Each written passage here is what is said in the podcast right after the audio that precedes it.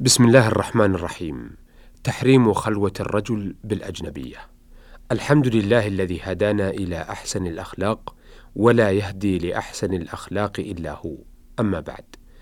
أيها الأخوة المستمعون إن الله سبحانه وتعالى أعلم بمصالح خلقه حالا ومآلا. فالخير كل الخير فيما أمر به والشر فيما نهى عنه نبيه عليه الصلاة والسلام. الذي بعثه ليتمم مكارم الأخلاق فبلغ الرسالة وأدى الأمانة فأمر وحث على محاسنها ونهى عن سفاسفها. فما قامت أمة ولا نهض مجتمع ولا تماسكت أطرافه ولا شمخت أفراده وعلت صفاته إلا بالحفاظ على الأخلاق ويهبط بإهمالها. ويتضعضع بتركها ويتفكك حين تسوده الرذائل. واعلموا أيها الأخوة أن من أشنع الجرائم وأفظعها وأغلظها عقوبة وأشدها جرما دين دنيا وأخرى الزنا فهو محرم في كل ملة وما استباحه أحد إلا كفر وما فعله مسلم من دون استباحة إلا عرض نفسه لأشد العقوبات عاجلا أو اجلا. والله سبحانه وتعالى إذا حرم شيئا حرم وسائله التي توصل إليه وتفضي إلى فعله فإن من حام حول الحمى اوشك أن يقع فيه. وإن من وسائل الزنا التي فشت في مجتمعنا وأصبحت مألوفة عند بعضنا بحكم تعودهم عليها تسربت من مجتمعات لا تؤمن بالله ولا باليوم الآخر غير مبال بالزنا فضلا عن وسائله وهي الخلوة. خلوة الرجل بالمرأة الأجنبية التي ليست محرما له ولا زوجه. حذر صلى الله عليه وسلم عن ذلك أشد التحذير وأناط اجتنابه بالإيمان بالله واليوم الآخر. ذلك لأن الذي يؤمن بالله واليوم الآخر هو الذي يفكر في العواقب فيراقب الله عندما تراوده نفسه على فعل المعصية. والذي يؤمن بالله واليوم الآخر أغلى ما عنده أن يجده حيث أمره والا يجده حيث نهاه. ومن لا يؤمن بالله واليوم الآخر لا يبالي بذلك كله.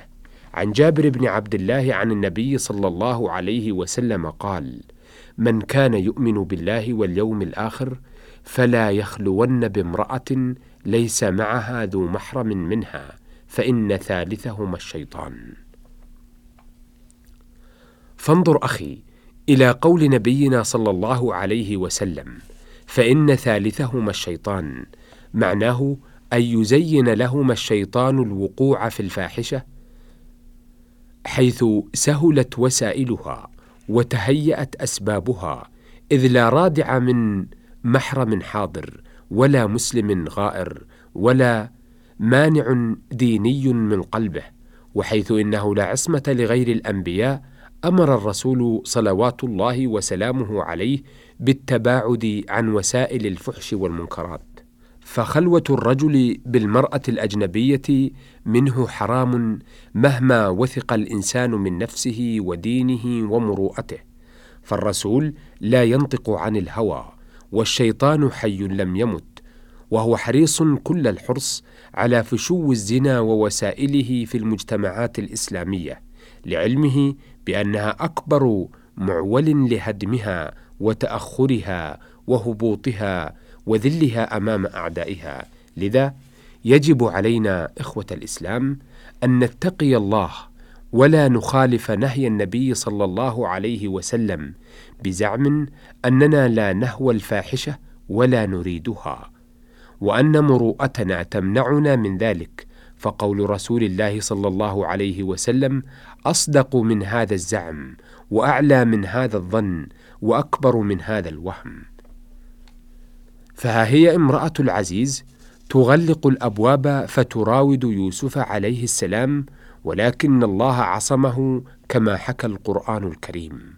وها هي المرأة تراود الشاب التقي ثم تشتكيه إلى عمر لما أبى ورفض طاعتها. وها هو أحد العلماء الأتقياء يقول لئن اؤتمن على خزائن الذهب والفضة أحب إلي من أن أؤتمن على امرأة سوداء. لا يأمنن على النساء أخ أخا. ما في الرجال على النساء أمين فعلى النساء تقاتل الأخوان.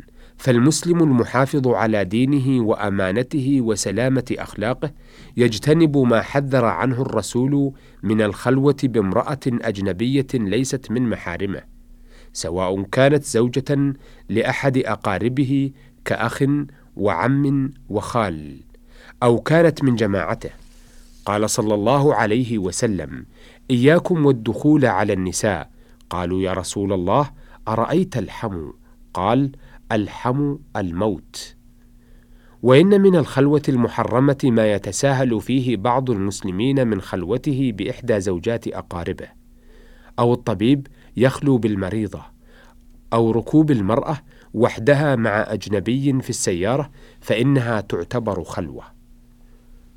ودخول المرأة مع الخياط خلف الستارة ليأخذ مقاسها وكذا خلوها معه في الدكان أو المتجر وكذا خلوه أو خلو الخادم معها في البيت.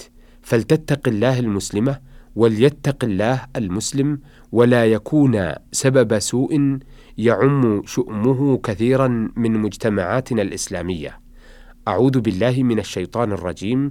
واتقوا فتنة لا تصيبن الذين ظلموا منكم خاصة واعلموا أن الله شديد العقاب. والسلام عليكم ورحمة الله.